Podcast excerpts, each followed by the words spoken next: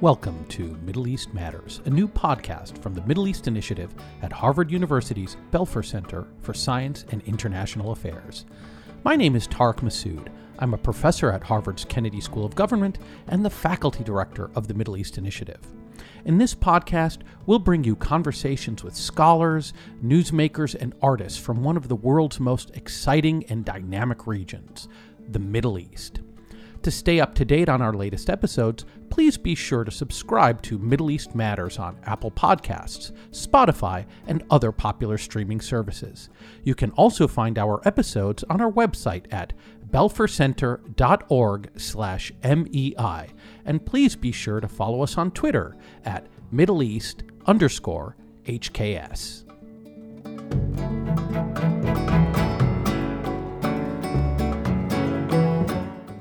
Our guest for this episode of Middle East Matters is Ahmed Shihab-Eldin, an award winning Kuwaiti Palestinian American reporter and broadcaster. As in previous episodes, I teamed up with the Egyptian diplomat Karim Haggag to talk with our guest about how the United States looks today through Arab eyes. We think that after listening to this episode, you'll agree that Mr. Shihab-Eldin is one of the freshest young voices in the Arab world today.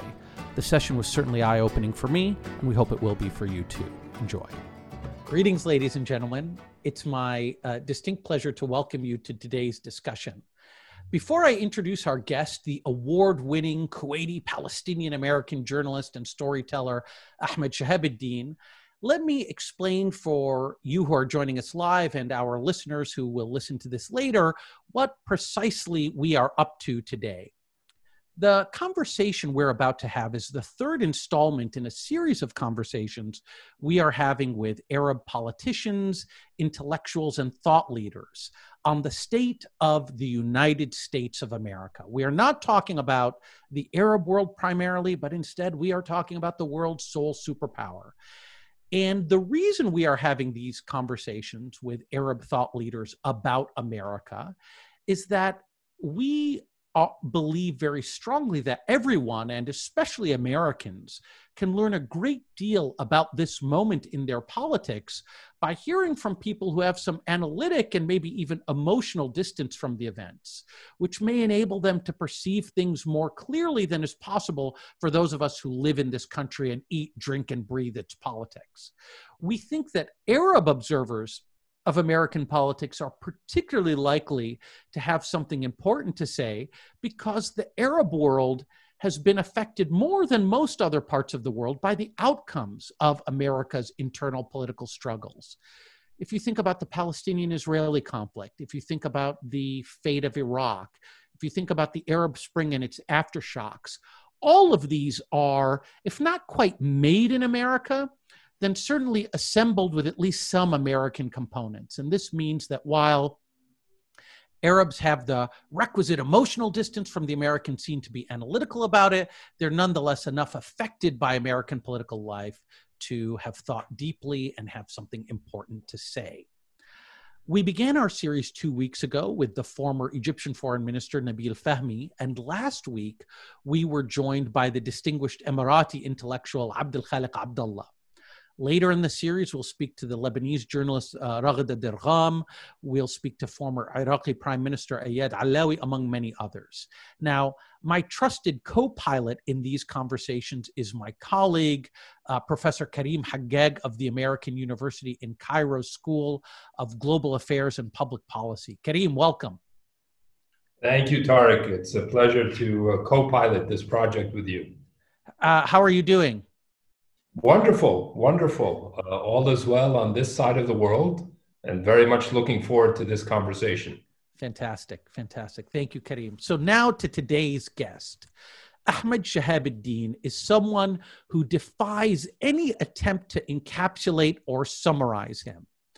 He's a citizen of the world, a Kuwaiti of Palestinian origin who grew up between Egypt and Austria.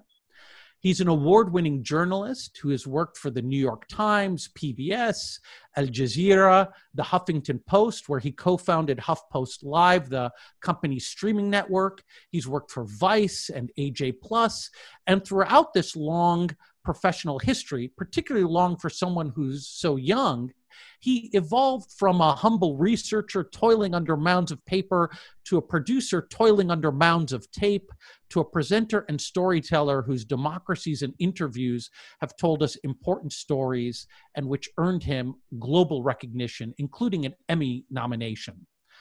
Ahmed Shihab-Eldin is also an author and an essayist whose writings have appeared in the Huffington Post and Jadaliyya and elsewhere, and they've shed light on the Arab Spring, on U.S. foreign policy in the Arab world, and on the experience of being an Arab in America after 9 11.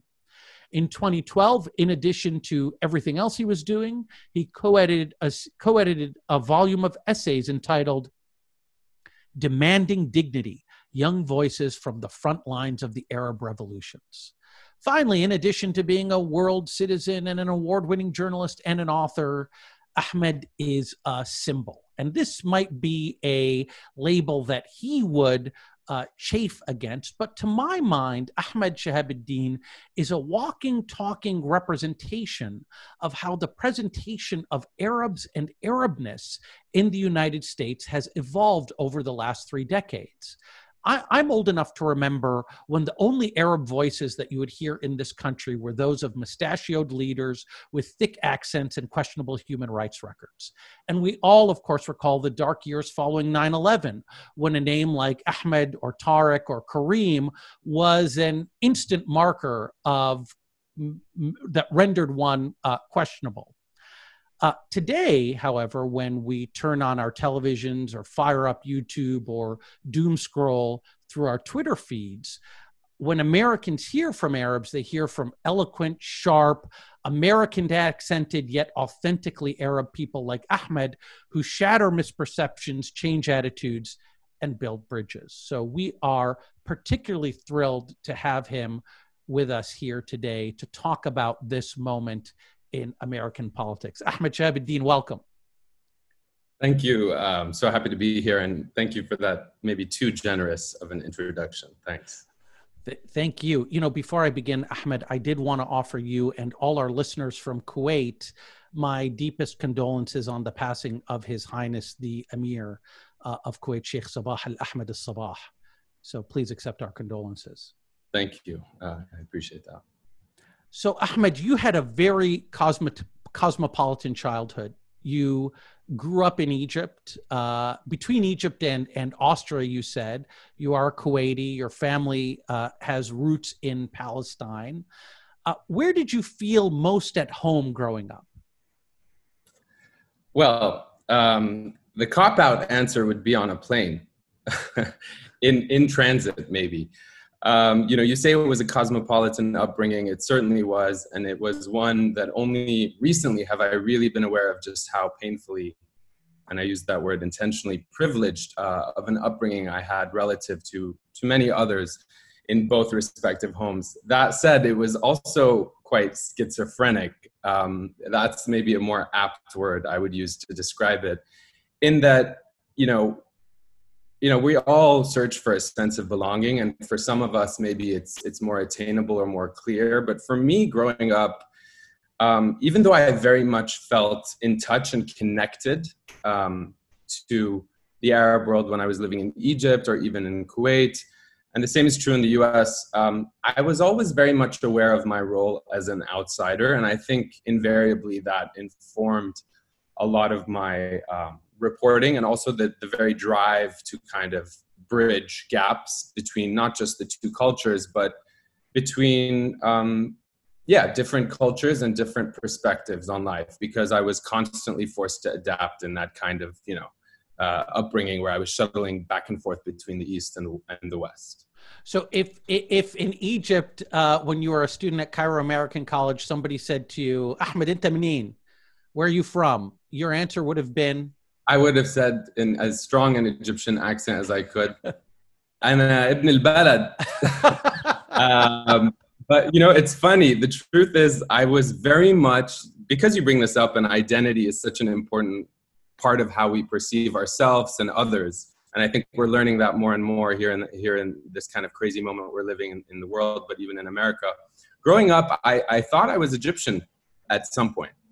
uh, in the in that I felt connected to the culture because I was so young and I spent my formative years there, and you know I spoke the accent even though to others it was clear I wasn't from Egypt. I, I had a kind of pride, and you know language kind of bonds us, and all this to say that um, yeah, I, I you know I always struggle to answer the question whether it's a mundane stranger you know in an airport asking me or on a very esteemed uh, podcast uh, where are you from I, I really, I don't know. But when I figure it out, I will get back to you. So, so uh, Ahmed, did you first? When did you first come to the United States? So, it, you know, because facts matter. I was born in the United States, okay. so I, I kind of came to the world in the United States. But then very quickly I left, and uh, you know, I was living in Kuwait, and then mostly in Egypt. So I would say at the age of 17, when I graduated from high school in Austria, um, at a time when you know the there was a guy named Jörg Haider in power in Austria when I was in high school. He was a neo-Nazi, much more uh, vile and, and offensive than Trump even. And all this to say that when I arrived from Austria to Boston the year after 9/11, uh, named Ahmed, uh, you can imagine that there was a lot of friction, to use a euphemism, in terms of how I was relating to people and how people perceived me. And that was a real wake up call because it wasn't until I was 17, finally outside the Arab world, um, that I became acutely aware of just how Arab I was, uh, whether, you know, in terms of customs or culture or pr- pr- perspectives, but also in terms of how others perceived me and, and in turn how I perceived um, myself. Why did you choose to come to the? So you started college in 2002? That's correct. So, you know, as you alluded to, this was not a great time to be Arab in the United States. Why yeah. did you choose to come to the US to complete your education? You know, that's a good question. I think it was always something that I just essentially assumed or expected. Um, I know that's not a great answer. Um, and I think it was also, you know, America's higher education system, as you must know, is is great. And I applied to a bunch of schools, and I, I kind of, I was looking to expand my opportunities. I was not entirely sure at all what I wanted to study or do, and and so, I think you know it made sense to go to a place that throughout my life uh, always kind of represented um, individuality, uh, possibility, kind of infinite, infinite possibility, for better or worse, whether it's true. Uh, the U.S. And, and the summers that I spent, you know, I spent every summer in the U.S. in Berkeley, California, you know, kind of a bastion of liberal culture. And then I would, you know, return to Egypt or to Kuwait and spend the year there, and then go back to California. And that's why I use the term schizophrenic because I think I chose to come to the U.S. because I wanted to expand the possibilities and to and it felt like the right place and the most comfortable place to do it so, i was sadly yeah. if, excuse me i should say i might have been a little bit naive in that i didn't i could it would have been impossible to anticipate what i would encounter and i'm not trying to overstate it but in terms of and like many other arab americans or you know this feeling of not being welcome and being suspected and being feared. And I think it's only recently that I, I think I've become aware of how that um, that that reality that I lived for a few years um, and that many of us lived collectively, and I think endured is the right word, would inform uh, a lot of my personality traits and my professional pursuits and and kind of my attachment to social justice and and how that guided a lot of my work and, and my personal relationships. So, so can can you talk a little bit, Ahmed, about what it is you've experienced during in those years after 9/11? Because I guess somebody could have looked at your story and said, you know, everybody talks about how America became so Islamophobic after 9 11, but of course, Arabs were still coming here in droves to get their education. So, really, how bad could it have been? Yeah, it's. I mean, you know, we did hear. I forget at this point. I think I blocked it out recently. Someone kind of understating that there was ever any any kind of. Um, and now I'm getting sidetracked because I can't remember. There've been there've been so many. Basically, I would I would put it in this way. I was constantly made to feel unwelcome or suspected, not just by uh, authorities or police. I mean, I was arrested. I'm going to just speak very honestly. Uh, me and my Latino roommate were arrested. My three white roommates weren't arrested. The charge was keeper of a disorderly home. I was having a Halloween party. I was called uh, a turban head. I was called a towel head, a, a sand, and then the N word by the Boston Police Department. And you know, there was a lot of ignorance. I was shocked mostly at the ignorance. I thought Boston University was a great school, second tier school, but I can't tell you how many people asked me ludicrous questions that really floored me about my upbringing in Egypt. Did you go to school in pyramids? Did you live in pyramids? Did you go to school on camels? You have cars there. And, you know, beyond those kind of, you know, those kind of cliches, there was also curiosity because there was so much ignorance. And I chose to try to always look at that and focus on that rather at the, at the kind of insults and the ignorance and how that would create problems. I always tried to believe, well, you know, it's like not to be an ambassador, but let me just show people that you know there's no monolith in the Arab world, and and that you know it it, it was it was definitely um, painful and at oftentimes difficult to navigate. The truth is, though, um, it can work for you or against you, depending on how you, I think, what tools you have to kind of, you know, stay true to your convictions did did did the the fact that you needed to or found yourself constantly having to explain the world that you came from to your American interlocutors, did that nudge you towards the career in journalism that you eventually chose? I I saw that you majored in mass communication at BU. Um, were you like the rest of us whose parents sent us to study here to be doctors or did you always know you were going to do that no that's a great question. I i didn't know what i wanted to do. I knew i loved to listen and talk and tell stories and i just loved storytelling as an art. So that was why i went into that school. But i did start in advertising until an advertising professor you know pulled me after class. He said you're so inquisitive. You're so talented. You're so thoughtful and all these you know compliments. He said, but you suck at advertising. and, you know, that was a real wake up call for me because, you know, I hate cold weather. And it was, I think, February. I walked home and I was like feeling down and out. And I just saw a little flyer outside the student newspaper. I really was lost, like many young people, didn't know what I wanted to do. Of course, my dad as I'm sure you would imagine, wanted me to do something like engineering or, you know, and he often tried to teach me physics and whatnot. But anyway, all this to say, I saw this poster that said, We're looking for writers for the student newspaper. Walked in, signed up, and uh, I would say I got very, very, um, I got very attached to my to that identity as a 19 year old of being kind of just this like inquisitive person who would ask stories. And journalism was kind of an accident to be very honest about it. But yeah i think that that experience of constantly having to explain myself uh, did drive my desire to help explain other things to other people and to try and kind of focus on on things that connect us to each other whether east and west or even within the us um, because I, I was i was acutely aware of how divided we were when, when you imagined the life that you wanted to have when you were a college student were you imagining a life in the Middle East or were you imagining a life in the West? I, I, think the honest answer is the West. I don't know that I would say the US per se. I think spending um, the last few years of high school in Austria, as difficult as that was, and in many ways, a lot more overt racism. As I said, the year I moved from Egypt to Austria, I was 14 years old. It was 1999 uh, Jörg Haider was in power. There were people spitting on me on trains and subways, people singing songs in German, Ausländer, Ausländer, lass mein Stadt, like all these things, get out of my country as quickly as you can.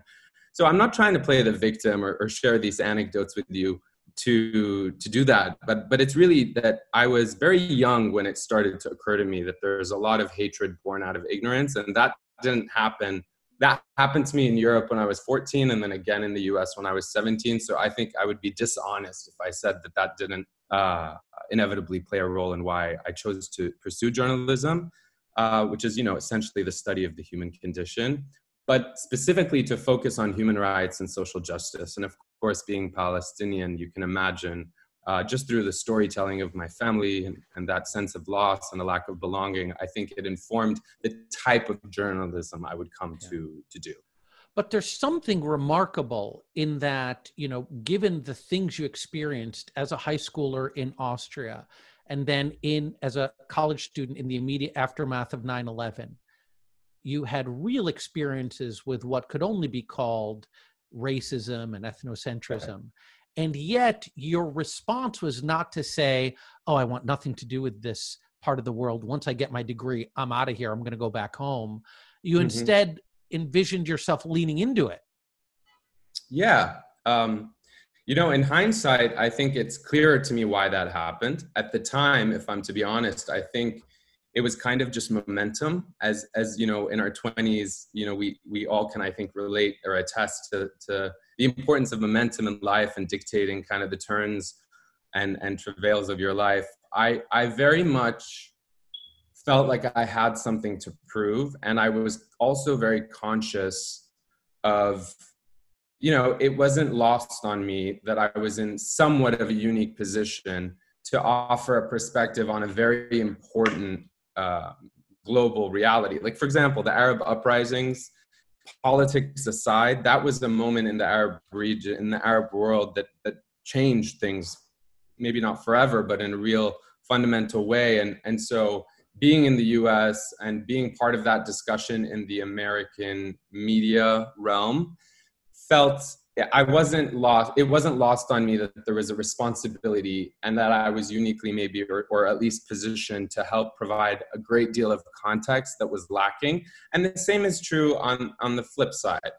Um, I don't know how effective it, it all was. Uh, you know, I'm, I, I before we actually went live, I was sharing with Ambassador Karim that I've come to realize that unfortunately, for better or worse, I'm quite pessimistic about uh, the U.S. today, and perhaps understandably so in a way that I never was throughout all those things that we just outlined, right? Where, you know, things seemed pretty dark, at least from my community and for many communities. But yeah, it's, um, yeah, no, I think, you know, lean in, right? That's, that's the better approach. So, so, so, um, we want to get to talking about the American situation, uh, in, in, in a second, sure. but it, I, I was looking at your Twitter, Twitter bio and it says, that you are, quote, shifting perceptions away from dogma and division towards connection and compassion, which I think is really eloquent of, of what you've been telling us. So I, I wanted to ask two, two things. First, what is the great, greatest misperception of Arabs that Americans have? And you spoke to that a little bit. But then, what is the greatest misperception of Americans that Arabs have? That's a great question.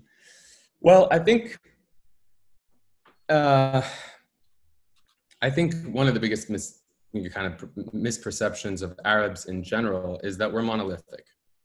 Uh, and you could say that about many different groups, but when it comes to the Arab world, it's it's not just that you know from a media perspective, something that was it was insufferable. I suffered greatly when I saw the ways in which the media in the U.S., which obviously shapes perceptions, at so many different companies I worked for in so many different ways, but very consistently, failed to imagine uh, so often um, that there can be powerful storytelling or valuable information or stories in the region that have nothing to do with this lens of terrorism and violence. And and it was partly because of 9-11 but but i think one of the from on a human perspective i think one of the biggest misconceptions is that everybody in the middle east and in the arab world is angry, uh, is also backwards.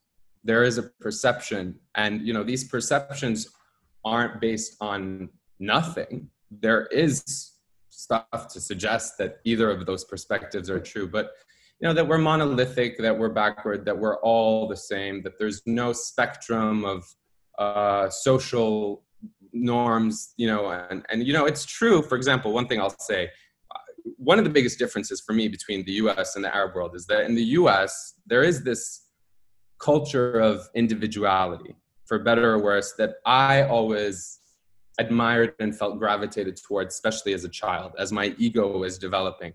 And you know, in the Arab world, on the flip side, I think there is a culture of conformity. For, for you know to speak in kind of platitudes. And i think that might have driven some of these misperceptions that you know everyone in the arab world you know is the same and is angry and is uneducated and is conservative not just religiously but socially. Um, and you know it depends who you're talking about. But again the level of ignorance was obscene in boston.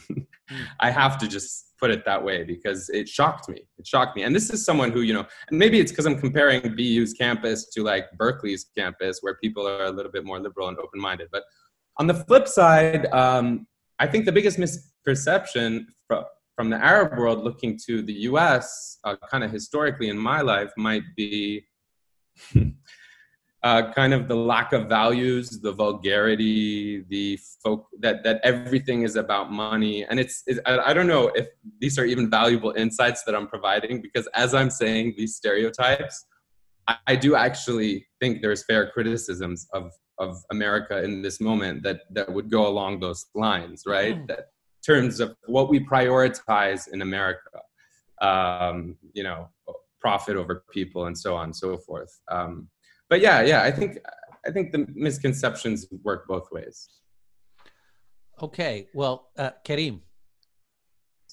So, uh, Ahmed, if we can switch gears a little bit uh, and maybe uh, draw you out uh, to talk a little bit about uh, America today uh, sure.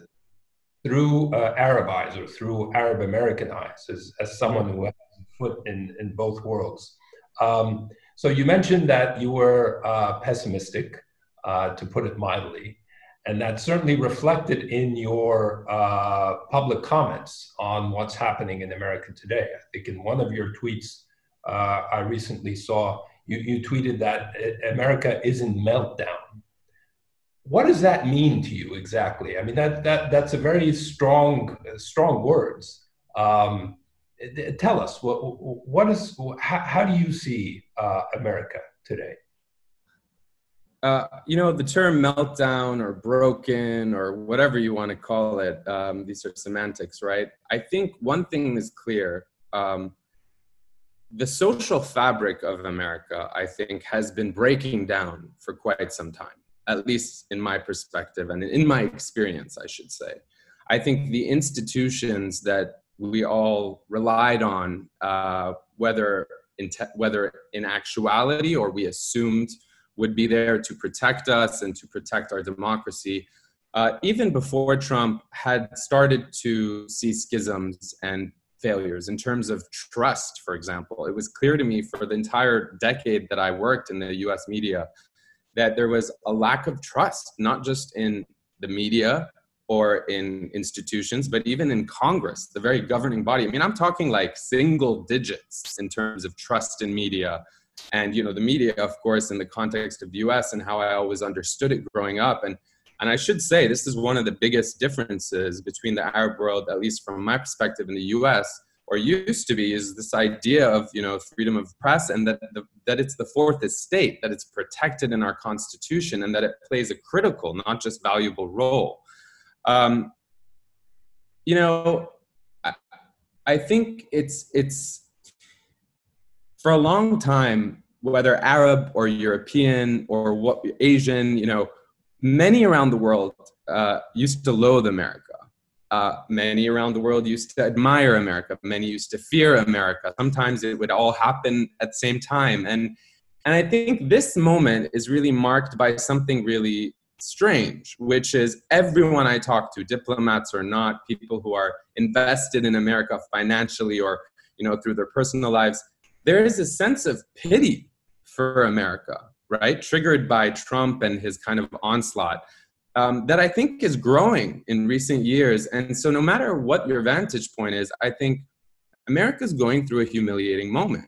And you know, I know we were talking earlier about not taking too much of a macro perspective because you know we want this to be all um, substantive. But if you look historically, kind of, you know, the downfall of the American empire and, and kind of the soft power that it, you know projects, and the hard military power, it's it's it's always been a matter of when in my mind as a student of history the empire would start to kind of crumble right? We saw that in the 18th century the netherlands was the dominant global power then it was the uk and france then you know they kind of fell and the empire fell there. They're still successful countries but they don't have the same influence. And so i don't know i mean i i, I guess i just say i would say that for the first time in my lifetime I'm struggling to see how this thing that we always took for granted and in the American narrative and in the American imagination, which is that America will always make a comeback. It will always reimagine itself. Um, that America almost matters too much as, as, as, you know, egocentric as that may be. Um, but, but, you know, it's not just America's allies and, and enemies, but friends of mine, individuals, uh, people I, there's an incomprehension, kind of an uncertainty of the moment that's only compounded by the pandemic of kind of what what America is, and and you know it, it's diminished standing since 2003 because of the war in Iraq um, was maybe uh, an acute moment. But if you look back to that, the kind of blunder of um, Iraq, it almost doesn't compare to what we're seeing today, right? The kind of again the breakdown of the social fabric the exploitation of divisions and fear has always been part of the american narrative. Um, now though these sustained street protests the violence the racism more black people buying guns than ever before um, and i single out black people because that to me is you know i'll tell you just sorry i'm, I'm now i'm rambling a little bit but a couple years ago i was in kuwait having lunch with my dad and my dad is one of the uh, one of the sh- I should say one of the smartest men I know, but also one of the most kind of uh, he doesn't always speak uh, unless he has something to say, and that's something maybe I can learn from him. But but out of the blue at lunch, you know, he's sometimes quiet during our lunches. He just kind of muttered after staring off into like you know the distance and seemingly disengaged, and he just said under his breath. America is likely to have a civil war in the next five years you know and it was out of the blue, out of context. No one was talking about it. And obviously, you know, people have been looking at America's trajectory and as I'm describing it to be really troubling. But it wasn't until that moment that it all kind of came together. All my personal experiences and all the political kind of analysis that I'd been privy to and, and been doing, it seems really as though, um, how can I say it? You know, that we've reached a new level of division and polarization and trump is willing to burn the house down and and um, everyone's kind of at a loss and we're you know the reason i'm pessimistic is because uh, i've been I, I had to cover trump's election and then his presidency for aj plus in the streets and the protest movements and over the months it became increasingly clear to me that there was a lot of pain there was a lot of misinformation there was a lot of anger, there was a lot of suffering, but there was no cohesive conversation. There was no willingness, or much less of a willingness to listen to each other. And so, yeah, I mean, you know, we're at a point now where uh, it feels as if America's glory days are over. So, so Ahmed, th- this is very interesting. I, I, I want to press you a bit on how this is all perceived through uh, Arab eyes, right? From, sure. from the vantage point of, of, the Arab world. Yeah. Because a, a, lot of what you described, you know, challenges um, uh, uh, conventional views around the world about what America stands for, you know, a superpower, a democracy, a powerful country, you know, a government that that that works, that's functional, that delivers. I mean, uh, a, a, democracy, uh, all of these things. But earlier you, you mentioned, uh, and I was very struck by this, about how um, uh, some uh, views, some Arab views towards uh, America are very cynical. You know, the mm-hmm. America's about money, uh, it's vulgar, and so on. Uh, but I think you would agree that there's also another strain in of thought in the Arab world that does look to America as a source of ideals, right? An ideal or maybe idealized image yeah. right. of, uh, as a country that stands for democracy, freedom, human rights, uh, etc. uh, I mean, irrespective of, of, uh, of how far reality does not really match the, the, those ideals. You know, how, how, how if, if you were telling the story of America to an Arab audience, right, how would you tell that story? Well, in this moment, if I were to tell the story of America and kind of what's happening here, I think invariably it would be a very familiar story for a lot of Arabs. Um, and I say that in so much as, you know, I think there's been a complete top, you know, led by Trump focus on profit, on indiv- on on how can I say this? I think the priorities in America and the foundation of America and the idea, whether idealized or not, is is you know it's like an emperor with no clothes, but it's like America with no clothes. Like we're starting to see the really ugly underbelly that's always been there, but is being uh, purposely exploited for Trump's personal gain, but also for you know the political um, personal gain of, of, this polarized kind of landscape that we were at. So I think, I mean, you know, it, it's I don't know if this is answering your question, but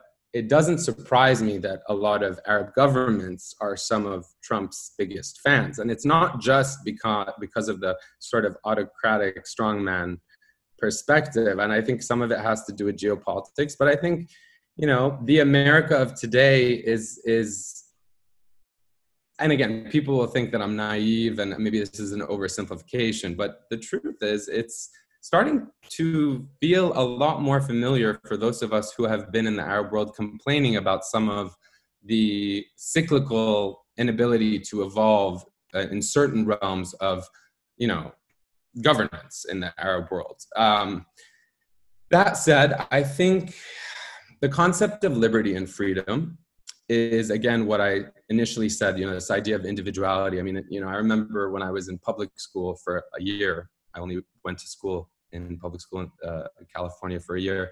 I had to learn to recite the Pledge of Allegiance, you know, to the flag and indivisible, you know, w- with liberty and justice for all. There is no liberty and justice for all in America. And that should be not just like that would, those kinds of truths, I think, would be some of the biggest um, surprises to some of the younger populations in the Arab world who have long continued to see, as much as there's anger towards the US, there is an idealized kind of idea of, you know, freedom and liberty, especially among certain minorities in the Arab world, right? And I think that's important because that is the America that so many of us, whether it's an idea or it's an actual thing within reach, you know, the American dream. It's something that I think we are all beholden to through its soft power, through Hollywood, through films. And so I think it is a it is a it is a tragedy of sorts that um, I see so many similarities today between not just the, the way Trump conducts himself as a leader, so to speak, and how it's similar to parts of the Arab world, but also kind of the the kind of um, failures in bureaucracies in, in the US. So, so if I could just follow up a little bit because there are three really important threads that I, I wish we would we would follow. I mean, the first is you've you've described an America in decline, an America decaying on a variety of different dimensions, but I wasn't clear on the the cause. And it's to the extent that you identified a cause, it seemed like it was Trump. That what happened is that the United States had the bad luck of having uh, appear in its midst a politician who would mm-hmm. pick at all the scabs in in this country is that am i am i getting that wrong or is trump really a symptom of something else and if so what is that something else um i think I think you know Trump is certainly. I think Trump is a symptom of a fail, a series of failures. Um, most notably, I would say in terms of priorities. Um, I don't need to give you all the statistics about hospital beds and the healthcare system in America and how catastrophic it is. I don't need to give you. I mean, I'm happy to. uh, uh, talk about the failure, the undervaluation of teachers and the the the the so many the series of of kind of failures when it comes to uh, protecting our education system, especially like you know general education.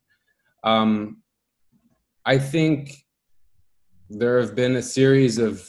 I mean, look, like America's reputation, America's isolationist kind of policies. This is Trump is only he's not just a symptom. I think he's exploiting a moment he exploited in 2016 a moment of deep division that many before him are responsible for helping to create. And I think the divisions you we talk about systemic racism, we talk about all these um, systemic problems in America, and the, not just the lack of wanting to actually address them, but maybe and more troubling, the inability of the current kind of system to actually mm, prioritize things that are important for the well-being of the entire economy. You know, when when we Trump, for example, talks about the economy as the stock market, and there's just such a divide, such a deep disconnect. We even put Trump aside for a second. Long before Trump ran for president, I was covering and speaking to the young Americans and you know American mothers and families and the thing that I constantly kept hearing is that they felt there's, regardless of whether they vote Republican or Democrat in this system, they feel as though, and this is again, you know, uh, highlighted by the single digit, you know, tr- percentage of trust Americans have in their government, let alone the media.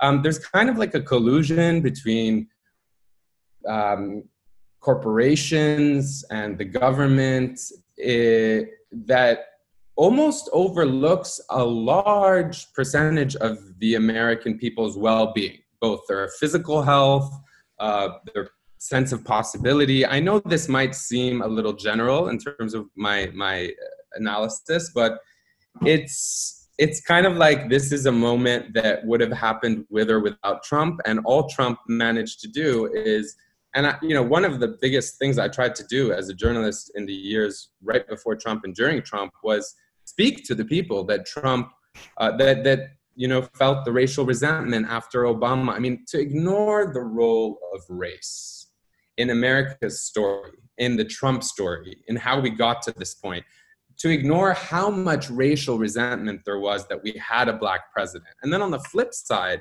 you know, from white America, if you will. And forgive me for making things seem so like just white and black, and because they're not. But on the flip side, you look at the black community. They finally had, you know, Obama, and did their lives change that much? You know, you could argue that by some measures, for people of color, for minorities in America, things were worse, um, or things weren't that much better. And so I think the timing, you know, timing matters in life and and you know whenever people describe trump as masterful or not in you know or a genius in some crazy sense i mean if there is any genius to his madness it's it's in recognizing opportunities to exploit divisions and to personally gain from them and again this feeds into a broader culture in america that i think is worrying you know america has been governed by an extractive mindset like much of the capitalist world for a long time. Um, and the reason I bring up extractive versus regenerative is I think that Trump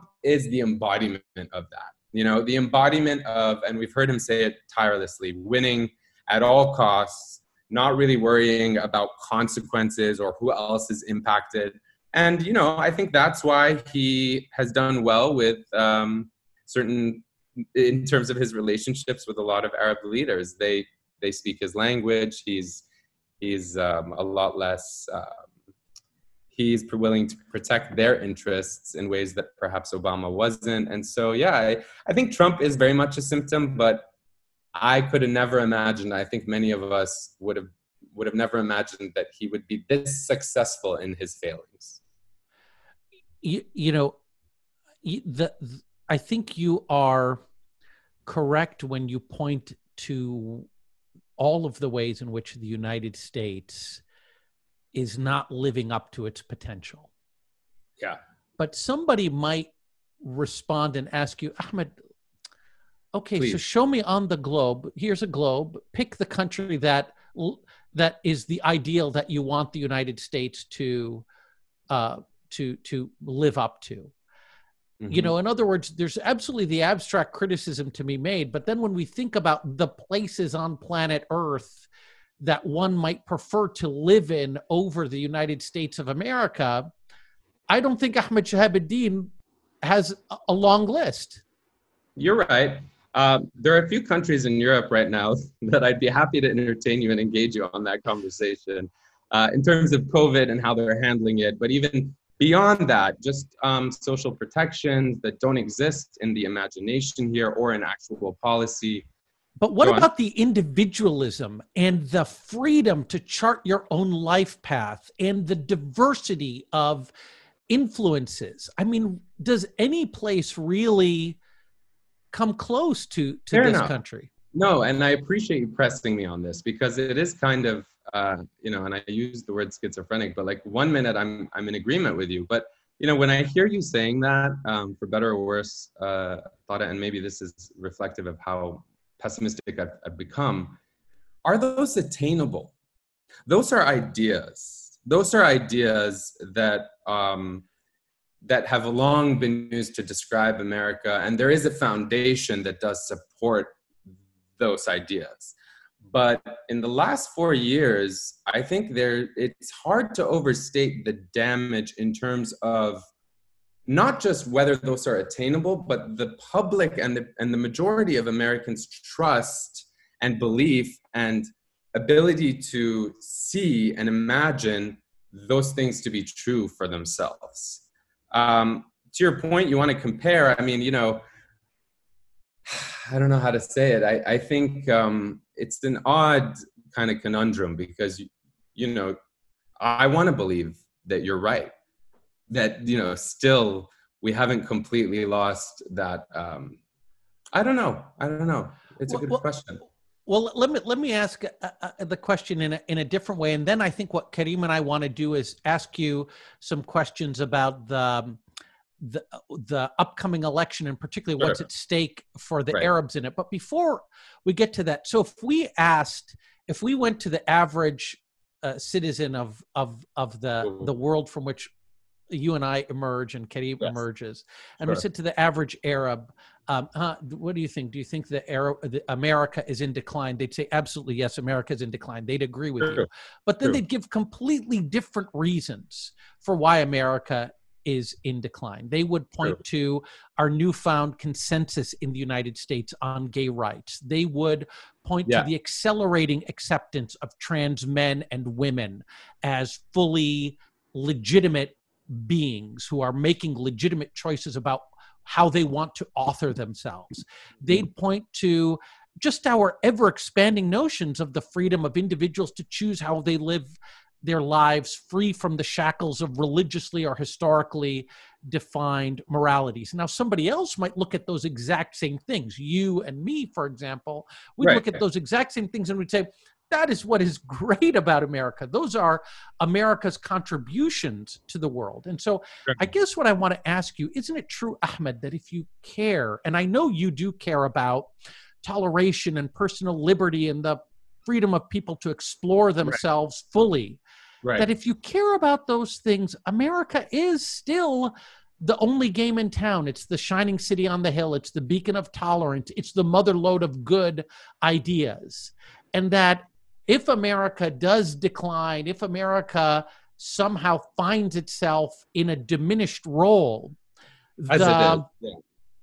that's actually not good for the people in our parts of the world of who are trying to expand the boundaries of freedom because America, for all of its flaws, I, am stating a case. I'm not telling you that I believe this case, but I'm trying to state it and and to steel man the case that if yeah. you America has for the most part been the wind at the backs of people who are trying to expand the scope of personal freedoms around the world when it comes to personal freedoms, I think you highlight a, a, conundrum that many of us who live with one foot in each part of you know the Arab world and the U.S. find ourselves in. Because first, just quickly, not that I'm trying to retort against, because I do see the value in what you said, because I do also believe it's a widely held position, and it's one that a lot of young people in the Arab world uh, share with me and that we discuss and engage me on. That said, for example, there have been 30 murders of transgender people in the US. uh, in 2020, more than ever before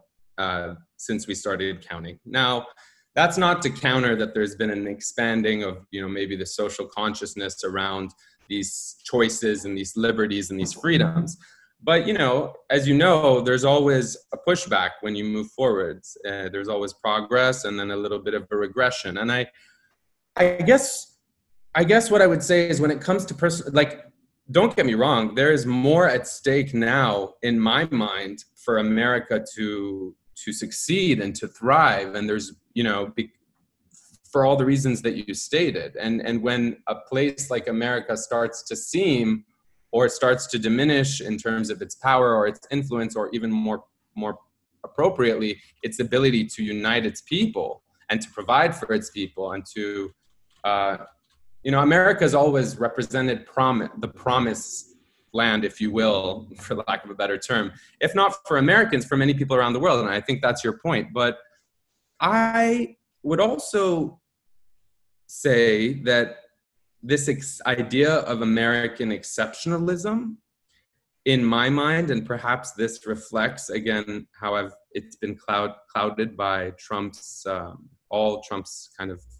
doings i think it's it's it's not as convincing um, as it once was. And i think there are many places you could argue in europe where where people might see um, a combination of realities uh, when it comes to these personal liberties that you're talking about and a context in which those personal liberties are not as threatened even if they're not as advanced I think there's it could be perception, but there is a real and perception dictates reality. Uh, Tarek. Let's not forget, like you know, for as much as we can, any of us can can accurately say what America is in this moment. There is a deep perception um, that that that things aren't protected that we used to assume are protected. Not just but, but Ahmed, Ahmed, yeah. Ahmed, you spent the much of the first half of our talk explaining yeah. to us how perception is not reality.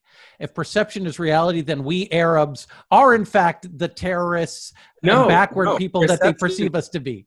Dr. Thought there's a there's a distinction. I said perception dictates reality, not meaning that perception becomes reality. Hmm. Forgive me, maybe I'm not being clear or articulate.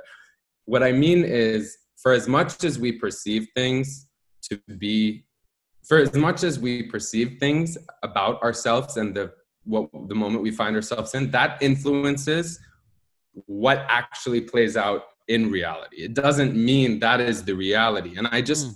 I think if you look, I mean, honestly, anecdotally, anecdotally, I've lived in New York for 10 years. There are more murders in Brooklyn and in New York than ever before in many, many years. And I see it in the streets and it's it's it's there is a perception I feel walking in New York City streets of being unsafe in a way that I never used to. And is that because I'm perceiving, you know, the media and I'm watching too much, uh, you know, TV or what have you? No, it's also the way in which people are interacting. You know, fear is a very palpable motivator in terms of behavior, and I think, I think people when people are fearful, they are easy to control and co-opt, and so I don't want to delay this part of the conversation, but like I think you know it's not a coincidence that many demagogues and others use fear to control people, and I think Trump's been very effective at doing that. But he's also been effective at making at least those of us who who value those personal freedoms and liberties, he has made it feel, whether it's true or not, and I think it is true, that we're losing.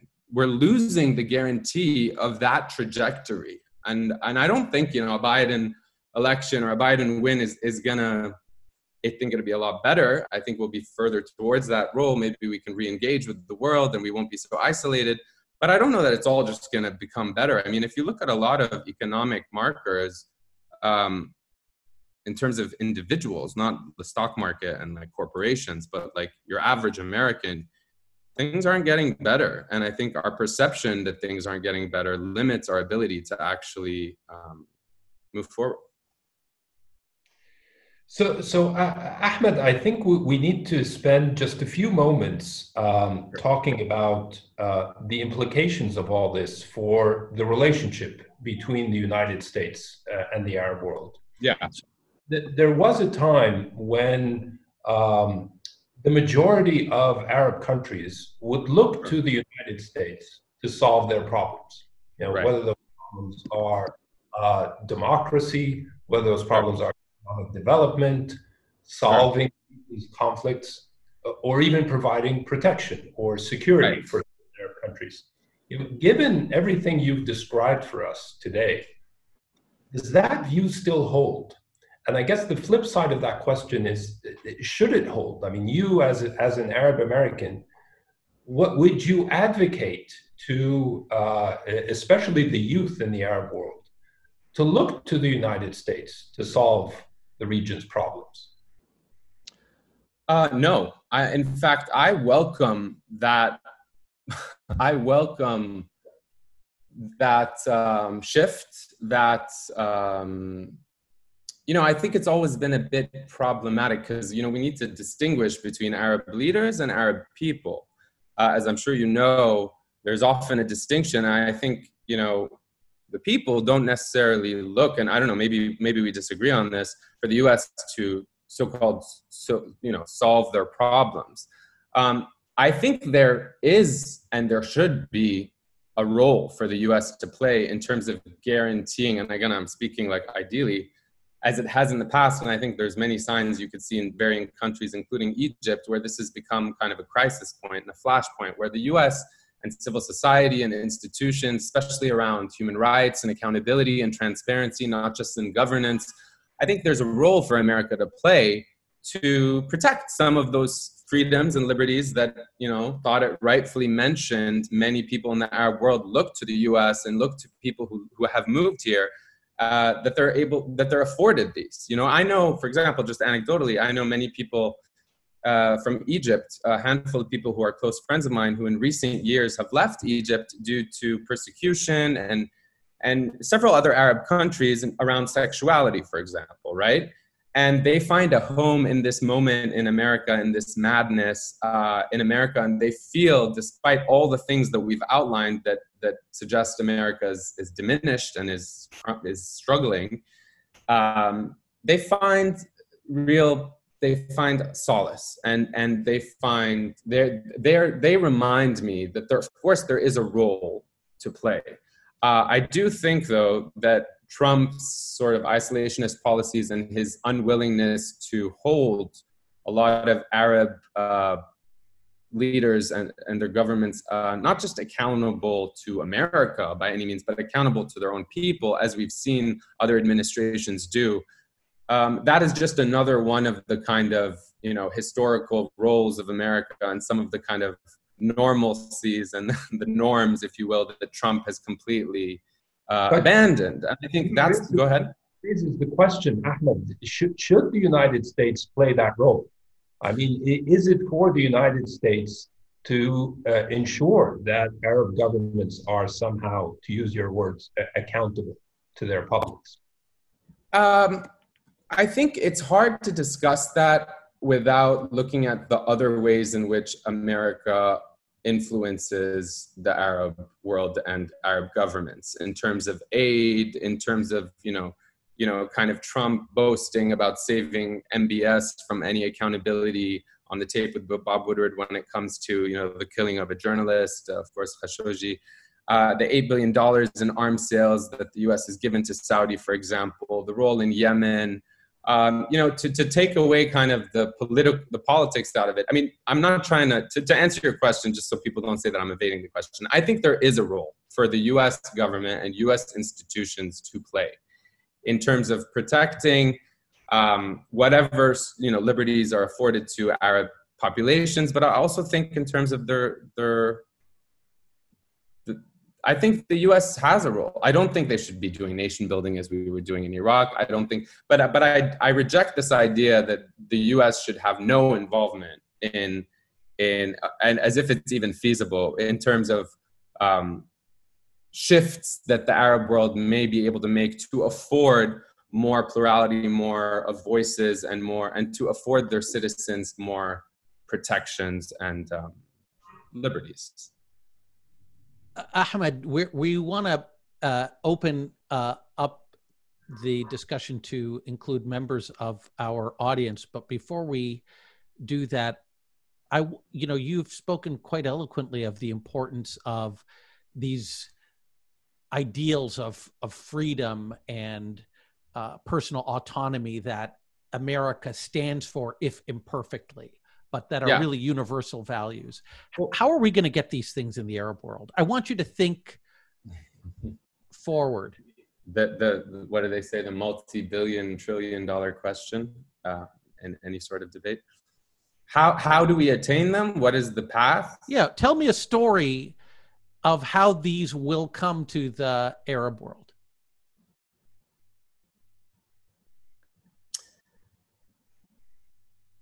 that that might be too too hard a question. Well, well, let me let me tell you this. Uh, the general answer, I think, and I've thought about this a lot over the years, long before Trump's kind of you know threatening of, of some of these uh, things in the U.S. I think if it is to happen in the Arab world, unfortunately, it's my belief that it will come through a, process of deep and serious crisis. Um, I th- I know this may seem vague, but also depressing to some of us who might want to believe that there are more. more, uh, more there's a path towards reform or progress in this sense that is incremental and that is a trajectory that we're already on i'm not so sure that that's true i think the internet for example has dramatically changed um, our perceptions of what is possible in the Arab world, especially amongst different generations. And so I think you're starting to see a stratification um, that is quite troubling, but also in the long term, in the event of a crisis in one Arab state or in the region at large. And by crisis, you know, it's almost odd to, to say that because, of course, the reason region's been mired in crises, both economic and political, for many years. But I can't envision I think through art, through culture, through storytelling, through those things will and have, quite frankly, pushed the needle in pockets of the region. But if we're to be honest, I don't see, I think it's important. I don't know that that is the main pathway towards change. I think, you know, it's like when they say things have to get a lot worse before they get better.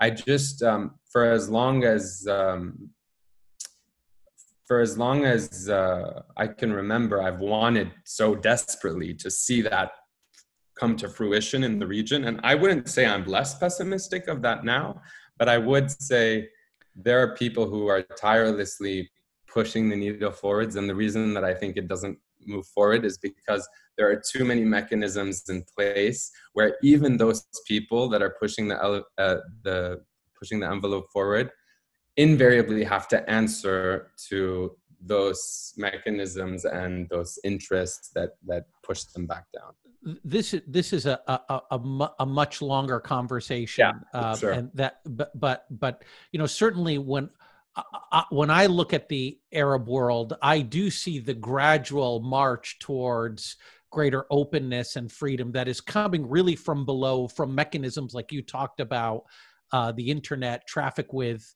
the rest of yeah. the world. But but it sounds like you also feel that there are some some breaks on that that need to be uh, surmounted through. It's they're going to take some energy to surmount. I, I just. I, I, actually want to close with one last question, you know, because you are clearly a very pessimistic uh, gentleman. You're but, no, not always. You know, I'm sure people. I don't know what's happened in the last four years. I should just quickly mention, thought it that the disillusionment I I came to realize after covering Trump in 2016 and the exhaustion I think not only depleted a part of my physical stamina but also my not intellectual my emotional stamina in terms of um, believing that things are going to get better. So perhaps that's what's what's what's marking this, uh, miring this in a little bit of pessimism. So, so you may have obviated the last question I was going to ask before opening it up, which was if we push you to try to get back in touch with your optimistic self, how yeah. do you think the US might emerge or get out of this current moment and transcend the forces of darkness that you see swirling around it?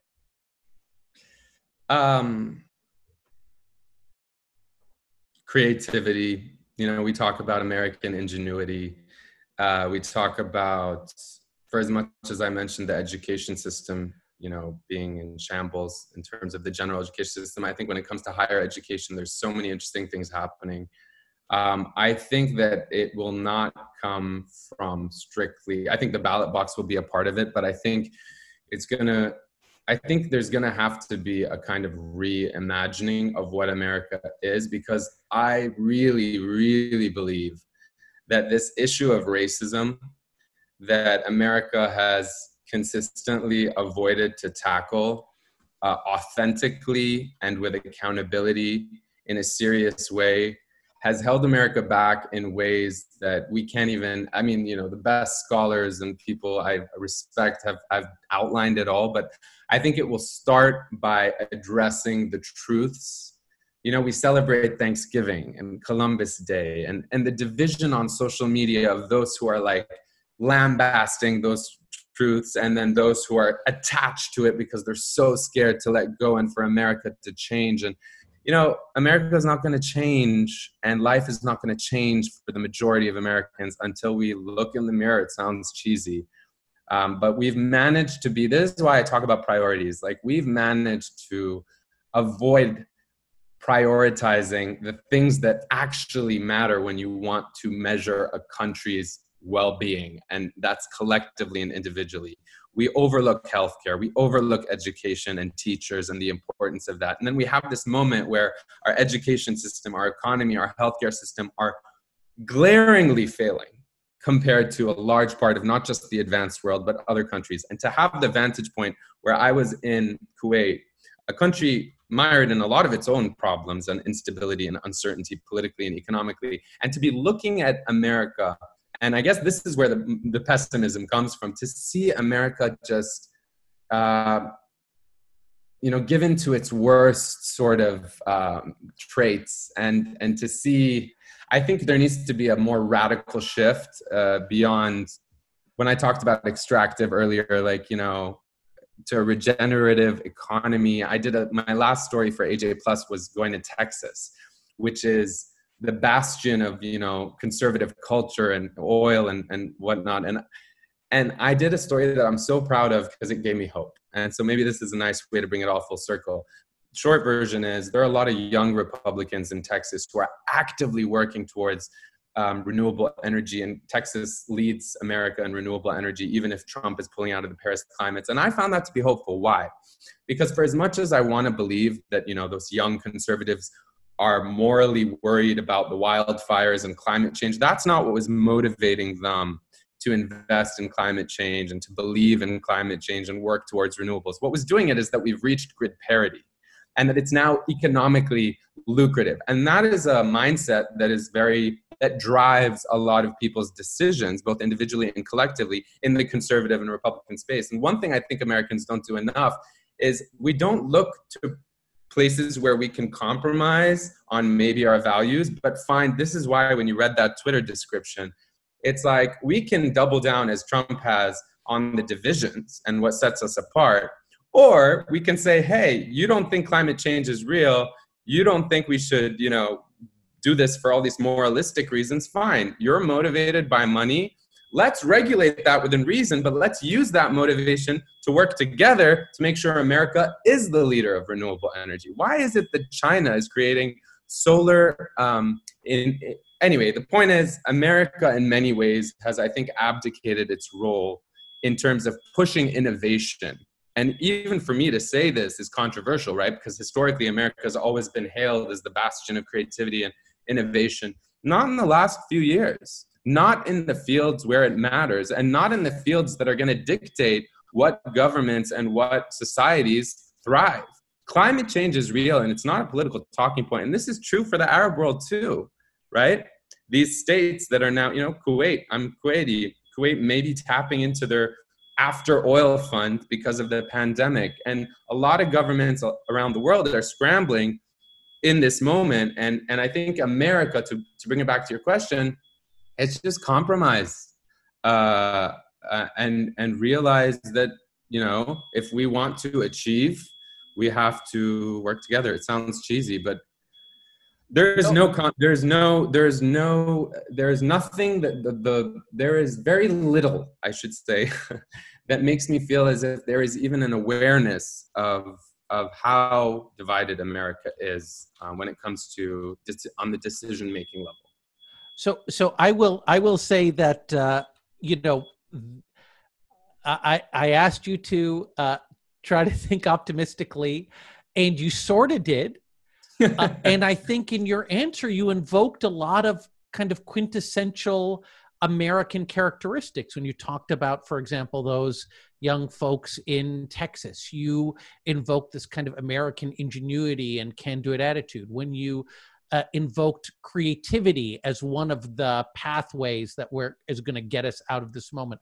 Again mm-hmm. you're invoking something that i think is you know particularly unique about america. So i, I think even you believe america lisabhir that the fundamentals are still there. But i'm gonna i want to let other uh, people sure. in our audience uh, engage with you so uh, lady, uh, what we will do now is open it up for questions. And ladies and gentlemen, if you'd like to ask a question of our guest, Ahmed Shihab-Eldin, you can use the raise hand function in Zoom, and you can access that by looking at the bottom of your Zoom window, clicking on participants, and then on the right hand side of your screen, there should be an option for you to raise your hand and then i will uh, i will i will call on you uh, and then i'll invite you to unmute your uh, microphone and and you can ask your question so uh, the first question i have is from uh, Sultan Sooud Al Qassemi, Senior Fellow of the Middle East Initiative, uh, a great friend of our program. Priest Sultan, go ahead.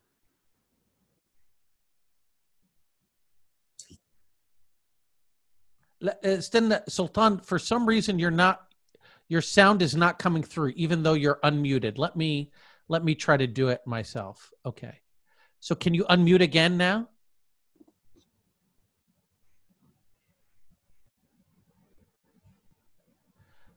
it, the the icon is saying you're unmuted, but we cannot hear you. This is true. Okay, this is a this is a, a okay. We'll come back to uh, Sultan while we work out that technical uh, difficulty. So uh, the next person I have on my list is the uh, distinguished Kennedy School student Devika Balachandran. Uh, go ahead. Um, thank you so much for joining us. Uh, I'm in Professor Masoud's class, and I'm always asking questions. Um, so this is really exciting to hear from you. Um, I'm really curious to hear. So you said that like America hasn't really shown anything that indicates that it is moving towards becoming less racist. To simplify um, what you were saying earlier, and I'm curious um, outside of like investing in healthcare and education, which would broadly target like everyone and not specific minority groups, what are some ways potentially including or aside from reparations that you think would indicate that America is moving in the right direction? Good question. Great. I I know this might seem overly simple, but I have I regret to say that I think we don't listen and we have a short-term memory um, if you look at you know america and how it's the story of america and how it's been told. You look at people who are controversial scholars if you will such as cornel west and others who have rightfully highlighted i think the answer to your question in a way that is much more eloquent than i ever could. Um, you know we've seen and again when i say perception dictates reality i i really appreciate you uh, challenging me a little bit on that because it's true. It's not um, it's not absolute, but black people and the perception they must have, you know, of their value, you know, their their value, not just because of what one cop does or 600 cops or you know the police brutality or but all the different ways in which they suffer. And are we really listening? Not just to them but are they listening to each other when we have these sorts of conversations in these forums, I can't tell you how many times, you know, of course, Palestine, and when I advocate for the for the rights of Palestinians as a journalist or as a speaker, in the U.S. context, it's often dismissed, disparaged.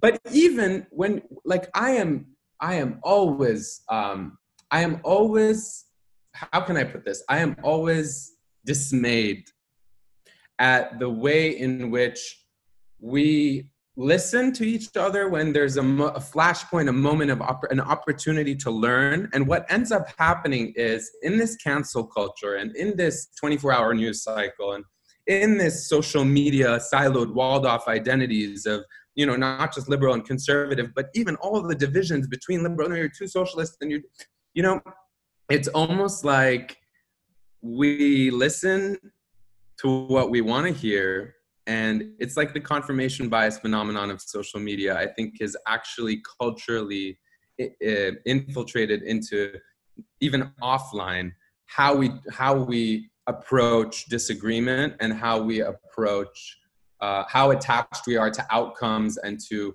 fulfilling what it is we believe based on our own socioeconomic you know status or what have you.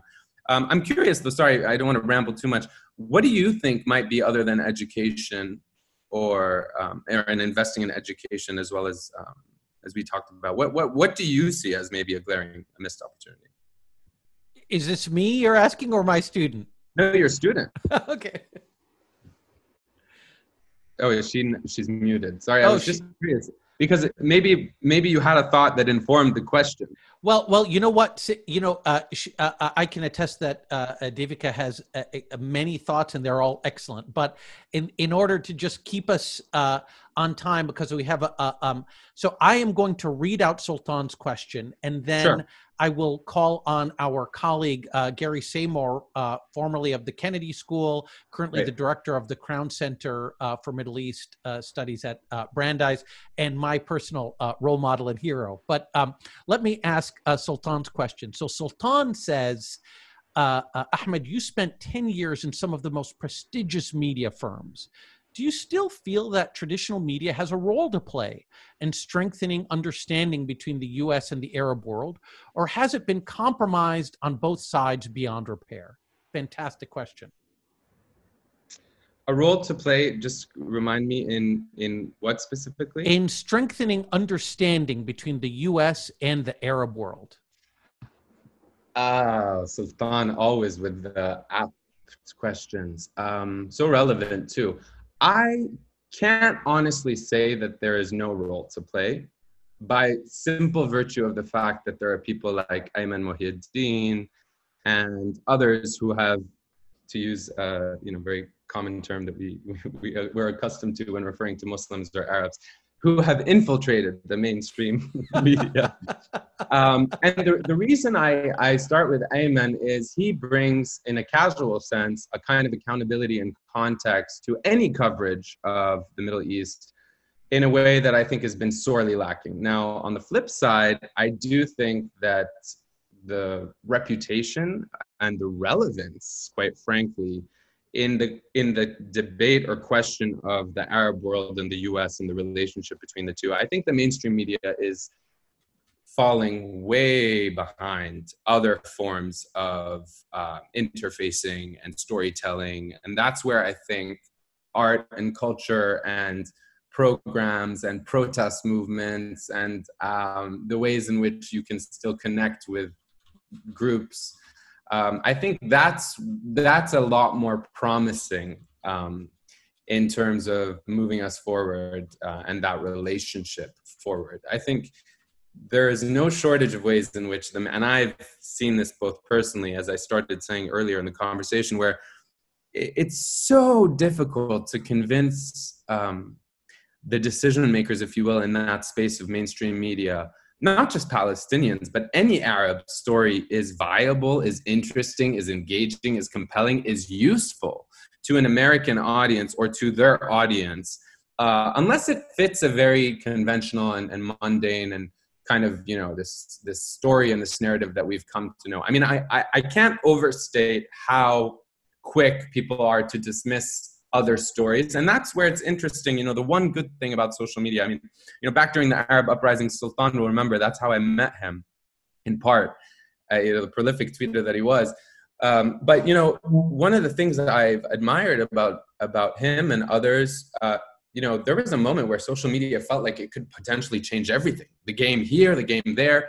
And it seemed like you know this powerful tool for the better. And i think if you look now many of us who who saw that moment and lived that moment and saw the potential and the possibility that social media brought in terms of um, progress in the region especially for youth it's kind of been flipped on its head in terms of how social media is both used in the arab world to suppress uh, to target to divide and quite sadly it's all the more glaring how it's being used to do that in the West. And that's where I think I that's the I think the birth of my pessimism that has become kind of the the, the sidekick during this um, conversation comes from my inability to marry and kind of trust that um, there is hope. Because I think the mainstream media in America has abdicated a lot of its responsibilities for the US, but also all hope is lost when it comes to the Arab world.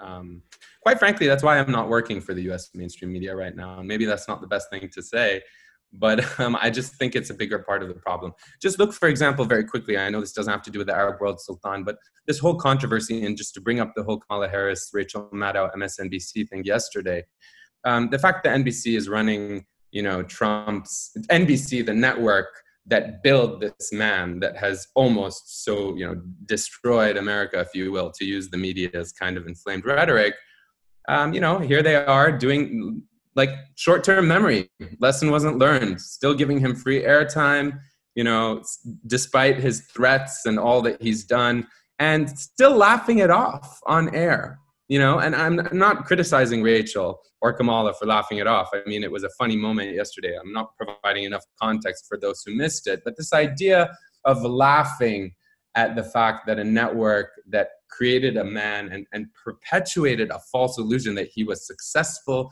and that he was all the things that he told us he was that he turned out not to be um, that that we're still here in this moment four years later and they're going to do it again, I think says a lot about the um, impotence of American media. And it's, it's, yeah. Presumably, it depends on what they do with him once they have him on the air. In other words, like you could imagine that if they of course. ask him tough questions, then we would say that this was a good thing to have done. If they um, ask him tough questions, I will give you whatever it is you want from me. Okay. Okay. Uh, our next question is from uh, Dr. Gary Samore, uh, director of the Crown Center. Welcome, Gary. Let me unmute you. You should be able to. Yep, great. Thank you very much, Tarek. Thank you, Ahmed, for a really eloquent presentation. So I'm I'm really surprised that you don't see this upcoming U.S. election as a defining moment for the American character. I mean, for me, if Biden mm-hmm. wins decisively, which I think he will, it's a sharp renunciation of everything that Trump stands for. And mm-hmm. it's a validation of Biden's platform, which is based on unity, uh, racial justice. His candidate's a black woman. Um, you know, a regenerative economy, uh, even personal morality and uh, human rights and foreign policy. Not, not that Biden will solve all the problems, of course not. Nobody. Right. But right to me, if you want to be optimistic, the fact that the American people, I think, are very likely to correct the mistake they made in 2016 is the most optimistic yeah. fact I can think of. Well, uh, if I may, forgive me, I appreciate you bringing up that point. The one thing I will say on this is, you know, anything's possible, right? Including a landslide where there would be very little doubt on election night. But I would, I would, uh, you know, very respectfully invite you to tell me, you know, I hate to say this, but as a journalist who, you know, facts are the foundation of our, our craft. Um, I can't tell you how many times I came to the really depressing realization that many Americans may have also come to that facts don't matter in this moment it's not that they shouldn't matter. It's quite the contrary. But it, it has been proven, proven that facts don't necessarily matter, at least for a large half, if not small minority of the country. Now, the reason I mention that is because even if Biden were to take a commanding early lead, I mean, what Trump has managed to do is, you know, with a plague and a recession and the catastrophic politics, like there is, it's not possible that there's going to be a constitutional crisis in my mind. It is probable, right? And if you look at kind of Trump's egomaniacal and all that, he's laid the groundwork beyond calling it the China virus and beyond all the mail-in voting and all. He is, he is, and this is again where people might even call him masterful. There's no fail-safe kind of measure against this constitutional crisis that is, in my mind, probable and very likely. I mean, I see it being, regardless of the lead, I think there's going to be uh, a post election kind of struggle in the courts. And that's obvious to anybody, right? And both sides are preparing for that. It's going to happen in the streets as it has, and I think it'll be bigger depending on how big the margin is. And you know, again, back to what my dad had mentioned, that moment of like him like glaring out into the distance in a very creepy way if I were to ever reenact this, which I might very well do, he it was almost like a premonition. And I'm not trying to when he said civil war, you know, we can also define well, what is a civil war? And I don't necessarily think that's as likely as his tone suggested it might be. But all I'm trying to say is there's a very likely scenario where Trump um, is going to do what he has consistently promised. He's going to burn the house down. His Republican allies, as you know, who have so far seemed so willing to kind of play these parts and support him uh, for their own benefit and gain. I mean, and obstruct kind of the emergence of any sort of unambiguous victory for Biden in the in the electoral college, which is in of itself a huge problem uh, and was in 2016, as we all know. So I just think Trump has laid the groundwork for this kind of post-election legal maneuvering that's going to circumvent the results, regardless of what the results are. I genuinely believe that um, especially in the battleground states. And I think, and I'm not a constitutional scholar by any means, but my, my brief understanding is that the Constitution is vague enough, and specifically the Electoral Count Act, that that a contested election is going to continue for months. I mean, we talk about you know America in this moment. I mean, the machinery of, of democracy, for better or worse, is. I just think there are too many variables. Um, uh, and so you know i'll be i'll be frank i was thinking of going for the winter back to the arab world back to kuwait to be home with my parents if, if you know that was like a possibility and here i am actually in florida is where i find myself where president trump tonight is in miami which is where i am uh, and he's going to be giving you know his town hall and it's going to air on nbc i mean what a failure of to Sultan's earlier question and to bring the two questions together, what a failure, regardless thought of what they were to ask him. What a failure to give a figure like this because of the protection, the, the you know the presidential protections or deference. Why are why have we in the media? It took us years to say he's racist. People have been fired from their jobs for calling the president a racist. Did the president get fired? for the series of, you know, like obscene and arguably illegal, if not arguably, clearly illegal or like corrupt, let's say. So I just think, again, when we talk about priorities, when we talk about, I hope you're right, Gary. I think you may be right in that this is a watershed moment. I just wish I could believe, having seen the media and others fail to not only hold the president accountable, but quite frankly, hold ourselves accountable. And that was the biggest failure on display on Rachel Maddow's show last night. And you know, I like her as much as the rest of the people and the pundits on MSNBC, but but it's it's. I think it, we shouldn't understate how serious uh, this moment is going to be. Plus, let's not forget that.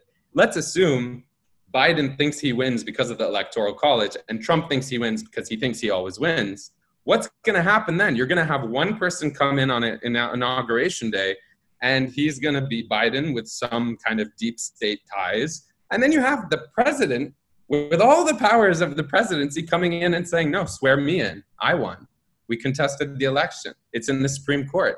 Look at what, I mean, to understate this moment of constitutional crisis and how real it is, I think is dangerous.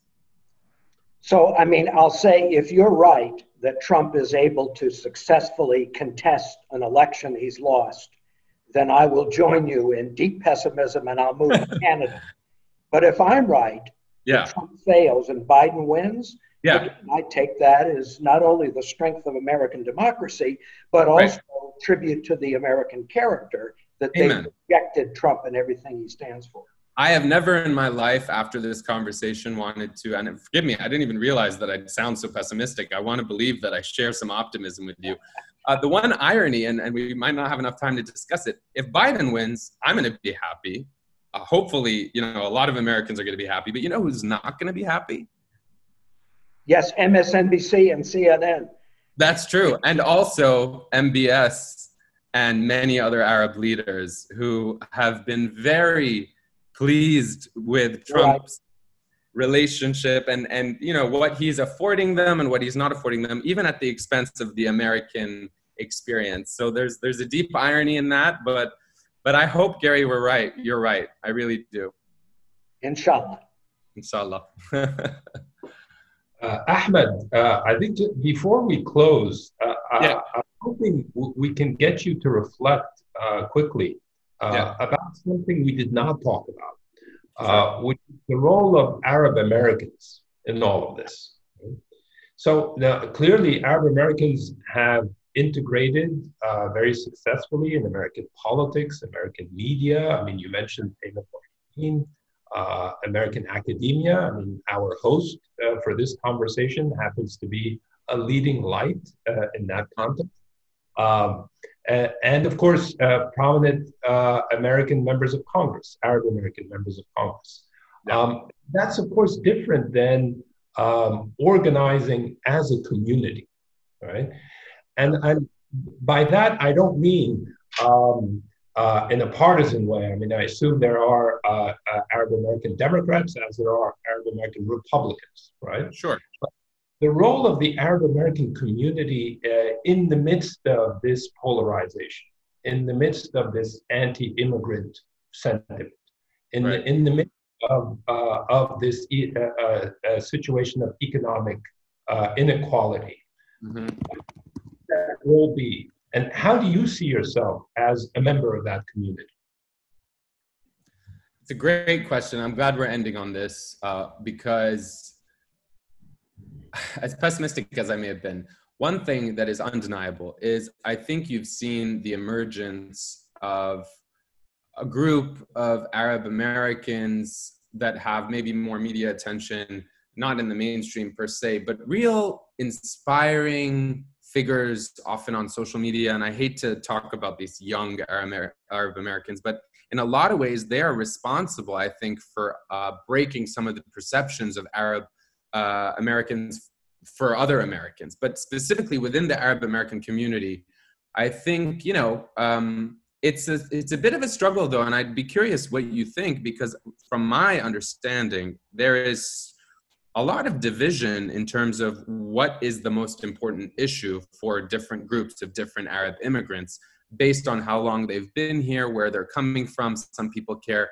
uh, deeply about what's happening back home, and that dictates and influences their v- views and how they choose to engage.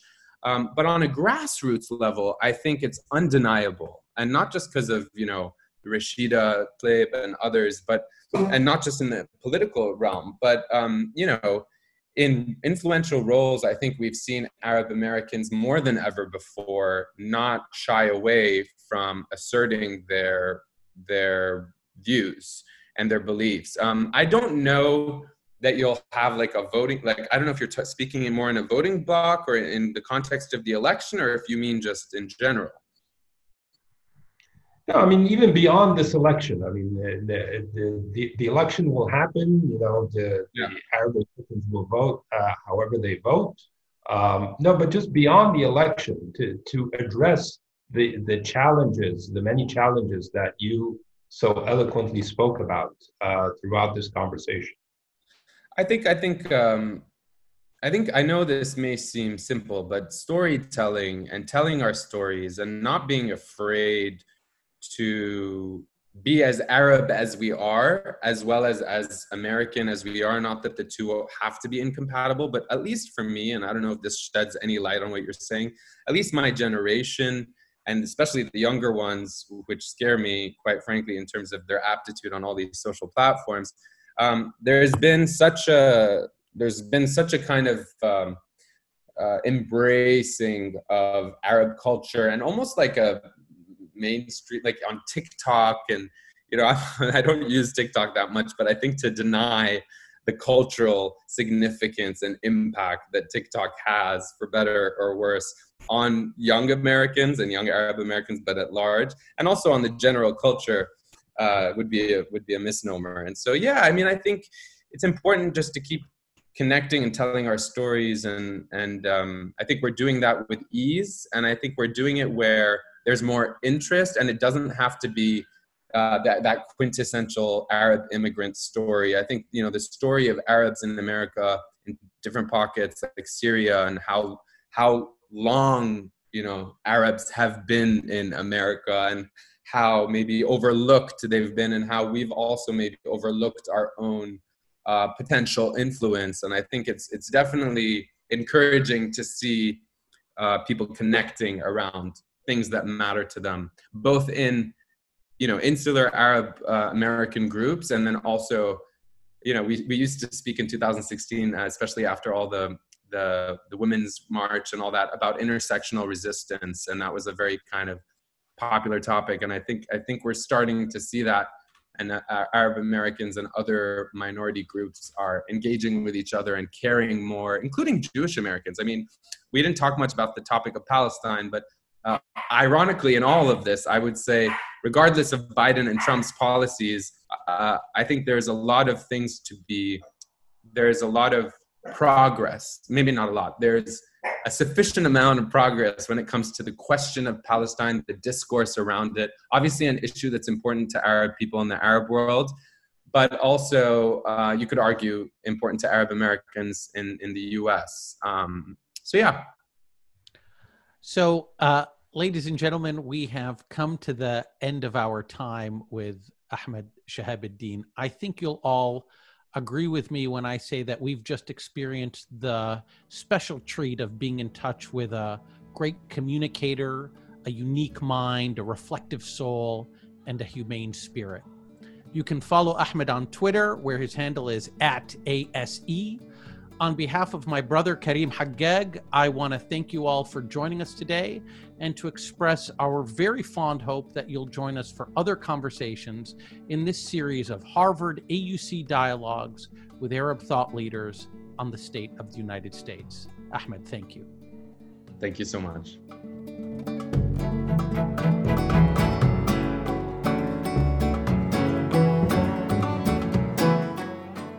Thank you for listening.